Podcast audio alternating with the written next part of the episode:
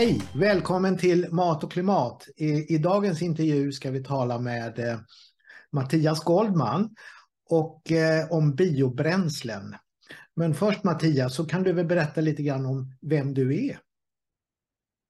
Tack för det, vad roligt att få vara med på eh, Mat och klimat. Och eh, det är frågor som på många olika sätt har engagerat mig sen jämt, höll jag på att säga. Nu driver jag 2030-sekretariatet för eh, att eh, Sverige ska nå det här 2030-målet som sju av riksdagens åtta partier står bakom. Och det är just det som vi ska prata om idag, alltså biodrivmedlen, omställningen från fossilt till förnybart är en central del. Ja, och eh, ni som ser det här inslaget, ni kan stödja den här kanalen genom att prenumerera på den. Klicka i så fall på prenumerera på Youtube och gilla den. Då kör vi igång. Eh, Mattias, biobränslen är ju till stor del det som används inom transportsektorn väldigt mycket inom reduktionsplikten. Kan du först berätta lite grann, vi har både reduktionsplikt för bensin och diesel och så har vi också till exempel E85 som är etanol. Kan du förklara skillnaderna mellan det här? Ja, och jag är jätteglad att du tar upp de frågorna för det är en ofta återkommande förvirring. Till exempel mellan vad som är biobränslen, det är ju det som vi eldar i våra kaminer eller det som eldas i fjärrvärmeverken och ger oss, ger oss värme och som eh, vi kanske har lite mer av nu när vi är oroliga för höga elpriser. Då värmer vi kanske med lite björkklabbar och annat. Biodrivmedlen däremot, det är det som vi har i tankarna på våra fordon. Och biodrivmedel, för att ta den vanligaste missuppfattningen direkt, det görs i praktiken inte alls från skog, utan det görs, vi kommer tillbaka mer in på det sen, det görs mest av avfall, biprodukter, restprodukter. Och biodrivmedlen i sin tur kan delas in egentligen i tre typer. De som ersätter bensin, det är till exempel etanol. De som ersätter fossil diesel, det är till exempel HVO. Och de som eh, finns i gasform, det är vanligen vår eh, biogas, men allt mer är också eh, vätgasen. Och sen har du rätt Stefan också att de här biodrivmedlen, de finns egentligen i två olika former. Det ena är när man aktivt gör ett val att välja att jag vill ha en bil som går till exempel på biogas. Eh, då gör man en stor klimatnytta och då använder man den resurs som annars hade eh, slängts, det vill spola i toaletten och sådär. Eller om man bara är en helt vanlig bilist och sticker och tankar, då får man eh, automatiskt en allt högre andel biodrivmedel i de fossila drivmedlen med just det här som kallas reduktionsplikten som vi ska prata om mer idag. Okej, och om vi då, då kan vi konstatera att vi har etanol det som kallas E85 som man tankar mm. om man har en etanolbil och så har vi eh, biogas som man tankar om man har en gasbil. Men yes. är det inte så att den mesta delen av biobränslena inom transporter finns i just det här som kallas för reduktionsplikt? Alldeles rätt och det beror ju på att eh, det säljs ungefär en kvarts miljon bilar om året. Eh, och allt fler av dem ska ju förstås gå på el. Men de allra flesta bilarna, 5 miljoner, är sådana som är sålda för eh, flera år sedan. En genomsnittlig bil rullar i 18 år ungefär. Och det gör att den stora volymen bränslen, både fossilt och förnybart, går inte till de allra nyaste och allra bästa bilarna, utan går till den bilparken i stort. Och därför är reduktionsplikten där det används mest eh, biodrivmedel. Och varför kallas det för reduktionsplikt och inte till exempel bränsleinblandning eller något liknande? Ja, till exempel så ville ju Miljöpartiet under sin tid i regeringen att det skulle kallas bränslebytet. Det är ju käckt tycker jag, därför det berättar att vi ska byta bort från det dåliga fossila till det bra förnybara. Jag säger det bra förnybara därför att det går att hitta dåligt förnybart också. Det går inte att hitta något bra fossilt, men det går att hitta både bra och dåligt förny förnybart. Men med rätt krav så blir det bra. Men man valde eh, att kalla det reduktionsplikten för att betona att det här är en plikt för bränslebolagen. Eh, de får inte längre sälja eh, fossil bensin och diesel med 100% klimatpåverkan som den hade om den vore rent fossil. Utan år för år så måste de reducera en, med en reduktionsplikt reducera klimatpåverkan från bensinen och dieseln med en eh, årligen eh, ökande siffra för klimatnyttan jämfört med det fossila. I gengäld så får de göra det på precis det sätt de vill. Så det är faktiskt, vi hörde ibland från någon politiker att det här var någon slags planekonomi, men så är det verkligen inte. Utan bränslebolagen får de får bara en årlig siffra. Så här är mycket bättre för klimatet än om det vore rent fossilt. Måste ni vara, lös det som ni vill. Okej, och eh, Då är ju nästa fråga, vad skiljer sig då bensin och diesel när det gäller vad man faktiskt blandar i oljan? Ja, om man kommer eh, till eh, en dieselmack och tankar diesel, då får man i snitt 30,5 procents reduktionsplikt. Och det brukar betyda ungefär 40 procent biodrivmedel, biodiesel, i den här dieseln. Och det fina med diesel och den HVO som är det man mest använder, hydrerade vegetabiliska oljor, det är att det kan blandas i vilka proportioner som helst. Med bensinen är det lite svårare, då brukar man blanda in eh, etanol eh, nu ska det vara 7,8 procents reduktionsplikt för bensinen. Då är det ungefär 10 procent etanol i bensinen och mycket mer än så kan man inte blanda in innan det börjar bli ett knepigt drivmedel för, för bilarna. Så så småningom ska det komma biobensin, men det finns än så länge bara på i princip labbnivå. Så därför är reduktionsplikten eller klimatnyttan jämfört med det fossila mycket, mycket högre på dieselsidan än på bensinsidan. Okej, okay. Så att diesel, det är där de stora stegen tas när det gäller att minska utsläppen. Så är det och det är också där som vi uh, ser den tydligaste kopplingen till att använda sånt som annars slängs. Jag tycker, och det är spännande att vara med på Mat och klimat, jag tycker att man ska eh, dra ner kraftfullt på köttet och på fisken och käka mer vegetariskt. Men alla käkar inte fullt ut vegetariskt än så länge. Och då är det häftigt att HVO, det som framförallt används i reduktionsplikten i diesel, huvudsakligen kommer från slakterirester som ju annars bara slängs eller ännu värre kanske ligger på backen och läcker metan till atmosfären. Så att det är rena restprodukter, rent avfall som istället som ersätter den fossila dieseln som vi tidigare köpte från Putin och Mellanösterns oligarker. Så det är en jättestor del av HVO. Men vad är det ja. mer som blandas in i diesel? För det är inte bara HVO från matavfall va? Nej, utan eh, HVO från matavfall är det allra mesta, matavfall och slakteriavfall. Sen är det en del RME som är rapsmetylester och den där rapsen den används, eh, om man är jordbruksmässigt intresserad så vet man att man odlar raps vart sjätte, sjunde år på åkern därför att då eh, får man mer avkastning av de spannmål man brukar odla. Så den är bra för jordbruket att odla. Sen är det en liten mängd tallolja och den där talloljan, det kan ju låta som att jag hade fel, man hugger ner en massa skog, men så är det inte. Utan talloljan är igen en restprodukt från pappersmassetillverkningen. Och där kan man ju tycka att det vore bra att ha det, papp att ha det pappersfria samhället och sådär, men det har vi inte. Så länge vi har papper är det smart att använda den där eh, talloljan till att ersätta fossildiesel.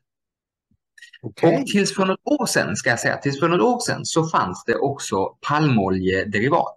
Det fanns PFAD och det fanns rent av också en viss mängd ren palmolja.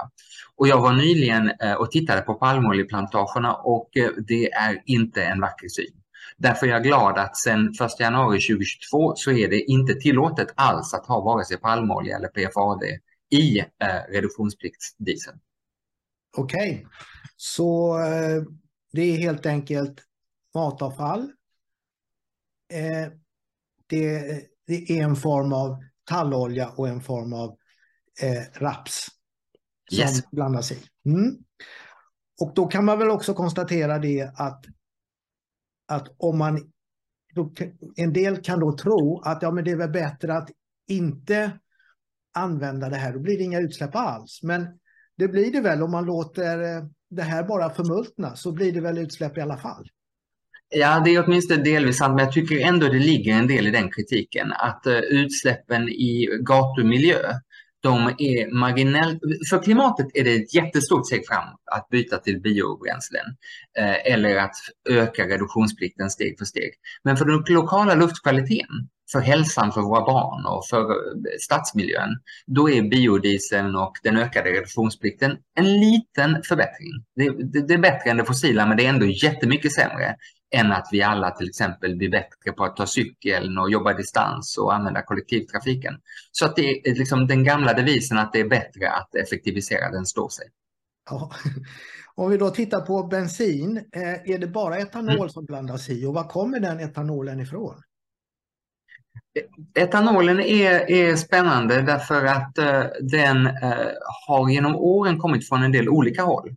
För några år sedan kanske man minns att det var rätt mycket sockerrörsetanol från Brasilien. Då fick jag mina fiskar varma för att jag försvarade den. Jag tycker det var häftigt att vi kunde bidra till eh, inkomster för ett utvecklingsland. Men nu är den diskussionen inte intressant därför att det finns ingen sockerrörsetanol i Sverige alls.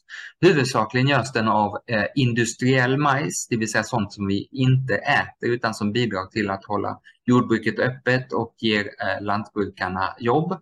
Och en spännande anekdot där, eller inte anekdot, en spännande siffra är att eh, ungefär en tiondel av de fossila bränslena kommer från eh, Putins Ryssland, men nästan hälften av etanolen kommer från eh, eh våra vänner i Ukraina. Intressant. Hur stor klimatnytta är det då med den här etanolen om vi nu jämför med att, att man skulle ha 100% olja i bensinen jämfört med då en tiondel som är etanol? Ja, klimatnyttan är ju, reduktionsplikten är ju faktiskt inte en kvot hur mycket biobränslen utan just hur stor klimatnyttan måste vara. Så när man tankar reduktionspliktsbensin, och det gör man automatiskt om man tankar bensin, ja då får man de här 7,8 procenten minskad klimatpåverkan jämfört med om det vore rent fossilt. Och på bensinsidan får man då drygt 30 procent minskad klimatpåverkan. Och det är ju inte jätte, jättebra. Det är ett steg i rätt riktning, men det är bättre om man kan tanka E85 som du var inne på, då får man nästan bara etanol eller HVO 100 i sina dieselfordon. Då får man ren eh, biodiesel av de här resterna vi pratade om. Eller jag tycker faktiskt ännu bättre biogasen. Därför att en gas är ju också nästintill, kan man lätt förstå, nästintill inga utsläpp av partiklar och liknande i närmiljön. Och så är det faktiskt sånt som bara är skit som vi plötsligt kan köra bilarna. Ja. Eh, är det samma etanol i reduktionsplikten och E85? Här uppstår ju faktiskt en, en, en lite spännande paradox att eh, bränslebolagen som vi var inne på, de får lösa reduktionsplikten som de vill. Och ju klimatsmartare drivmedel de köper in för att blanda in, desto mindre måste de köpa. För att de måste ju inte ha en viss mängd utan de måste uppfylla en viss klimatnytta. Och köper de då superklimatsmart HVO och etanol, ja, då behöver de inte köpa lika mycket. Så att den etanol och den HVO och den RME som går till, biodiesel, som går till dieseln och bensinen. Det är den absolut klimatsmartaste. Men samtidigt så har den drivit fram en marknad där vi successivt har större klimatnytta från biobränslena. Vi minns, vi som har hållit på länge med frågan, att det tidigare fanns biodrivmedel som knappt faktiskt hade någon klimatnytta alls. Det händer inte längre därför att EU har ett minimikrav på halverad klimatpåverkan jämfört med det fossila och därför att reduktionsplikten ju premierar de drivmedel som kan ge stor klimatnytta till liten volym. Okej, och då har vi en annan fråga. Vi har ju en ny regering mm. sedan några månader som vill minska reduktionsplikten. Eh, för det första, går det? Hur ser EUs regelverk ut? Det är ju en fråga som regeringen eh, och delvis i dialog med oss eh, har anledning att fundera lite mer på när de nu ska styra än när de bara skulle tycka i en valrörelse och som oppositionspolitiker. Därför att eh, när man frågar Naturvårdsverket och Energimyndigheten och när vi gör våra egna kalkyler på 2030-sekretariatet så ser vi att det är jättesvårt att klara våra klimatmål, de vi själva bestämt, utan reduktionsplikten eller med en väldigt sänkt reduktionsplikt. Och det är rent av svårt att klara de klimatbeting EU lägger på oss om vi tar bort den hjälp vi får av reduktionsplikten.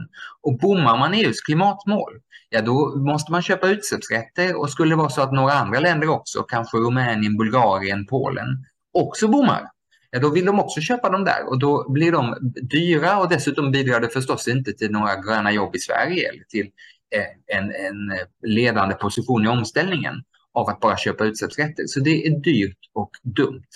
Dessutom så är EU på väg att införa en särskild utsläppshandel för transportsektorn. Och då blir det också dyrare att ha mer fossilt i transportsektorn. För minskad reduktionsplikt i praktiken betyder ju mer fossilt på pumpen. Mindre ukrainsk etanol och mer Putin bensin och diesel ska vi ha när vi tankar. Det är dumt av alla möjliga skäl men det är också en väldig risk för staten därför att eh, när vi nu vill bojkotta på goda skäl Ryssland Eh, då är det fysisk brist på en del av den här fossila dieseln. Om vi då är sist och räcker upp handen och säger att vi vill ha en och en halv miljard liter mer än vad vi trodde. Därför att vi ska inte använda biodiesel som vi kan göra själva utan vi ska använda fuldiesel från Mellanöstern och från Ryssland, ja, då kanske den inte ens finns där eller i vart fall blir den dyr. Så att göra biodiesel själva, det är både en garanti mot eh, plötsliga prissvängningar och fysisk brist. Det är en möjlighet att skapa gröna jobb och det är en möjlighet att kraftfullt bidra till minskad klimatpåverkan jämfört med, med det fossila. Okej, okay, så man kan säga att kanske kan Sverige sänka reduktionsplikten i teorin utifrån EUs regler när det gäller hur mycket eh, hur den ska se ut. Men samtidigt har Sverige egna utsläppsmål som man då kan bryta mot istället om man, om man ökar utsläppen. Både de egna och EUs gemensamma mål. Och sen har ju regeringen rätt ska jag ändå säga på en punkt och det är att eh, reduktionsplikten har till tider drivit upp priset vid pump. På sistone är det inte det som har drivit upp priset utan det är Putins olagliga anfallskrig. Det är OPECs begränsning av produktionen och det är den svenska kronan som blir allt svagare. Men ibland har reduktionsplikten ändå bidragit till höjda priser och jag eh, gillar i och för sig biobränslebolagen men jag är också lite grinig på dem. Jag tror att några av dem har tagit bra betalt. du vet när det finns en reduktionsplikt då måste bränslebolagen köpa. Om jag då står som en av få stora säljare av HVO då är det risk att man blir, eh, blir sugen att ta mer betalt än vad som egentligen långsiktigt är bra för marknaden. Men för att eh, klargöra så är det väl ändå så att när det gäller bensin så skulle en mm. sänkning av reduktionsplikten för bensin inte vara möjlig för den är redan så låg om man jämfört med EUs regler. Det är eh, en, en, en god gissning skulle jag säga, därför att man håller just nu på att slutförhandla förnybarhetsdirektivet RED 3, Renewable Energy Directive 3. Och det ser ut som att man på EU-nivå kommer att sätta en lägsta nivå på någonstans mellan 13 och 16 procent. Eh, som ju då är något helt annat än det som vi hörde från eh, de nuvarande regeringspartierna i valrörelsen. Och som nu statsminister Kristersson också säger att han förstås kommer att ta hänsyn till. Och då har du rätt i att då finns det liksom inte mycket fallhöjd neråt för framförallt på bensinsidan. Intressant. Och om man skulle göra på dieselsidan, vad man gör då är att man skulle inte använda matavfall till exempel för att blanda i dieseln. Det låter som en klimatförlust eftersom det ändå blir utsläpp från det avfallet. Du har helt rätt, det är absolut en, det är en dubbel klimatförlust. Dels så blir det då mer fossilt och, och den fossila eh, bränslena blir inte klimatsmarta utan snarare tvärtom i takt med att den relativt klimatbra Nordfoljan sinar så blir det mer och mer Mellanöstern som, som har verkligen som vi verkligen har goda skäl att avstå från. Medan biobränslena ju successivt blir bättre. Och sen har du rätt att en del av de här biobränslena, ja, de ligger och bara läcker metan om de inte används. Tack Mattias. Jag tror vi har täckt den här frågan ganska väl. Eh, har du någon kommentar om utvecklingen framöver i Sverige? Vad som man kan tänka sig, vad är utmaningen nu? Vad, vad är konfliktytorna i svensk politik i den här frågan? Oj, det har vi för ett helt avsnitt till, men, men eh, en viktig del att förstå är att den här reduktionsplikten är inte någon unik svensk lösning, utan Tyskland har motsvarande. Finland har en liknande lösning och Finland sänker nu sin reduktionsplikt eh, en stund. Och så säger politikerna, ja, men om vi sänker nu ett tag, då ska vi höja lika mycket extra när den här sänkningen är över när den värsta delen av recessionen kanske har passerat till exempel. Så en liknande lösning hoppas jag på från politiken. Jag hoppas också att eh, våra regeringspartier och, eh, och SD kommer fram till att det de egentligen lovade var att det ska gå att leva i hela landet. Det ska gå att vara lant och jordbrukare, det ska gå att vara glesbygdsboende, det ska gå att ha ett åkeri, att ha en traktor att köra, att kunna driva kollektivtrafik och så vidare. Eh, och att det kan man lösa på mycket bättre sätt, mycket mer träffsäkert än att ge alla billigare fossila drivmedel vid pump. Om de tar sitt förnuft till fånga där och det hoppas jag att man gör med den här klimatpolitiska färdplanen som man ska jobba fram nu här under det första halvåret i år. Om man gör det så tror jag att vi har en öppning som de allra flesta kan vara nöjda med, inklusive klimatet. Okej. Mattias, tack eh, för att du kunde ställa upp med så kort varsel. Du befinner dig i Bangkok, stämmer det? Det stämmer och det är inte för att jag är här på semesterresa utan det är helt enkelt för att jag bor här för tillfället. Och det är också spännande för här har man, här har man en hög andel inblandning av biodrivmedel i eh, bensin och diesel, precis som i Sverige.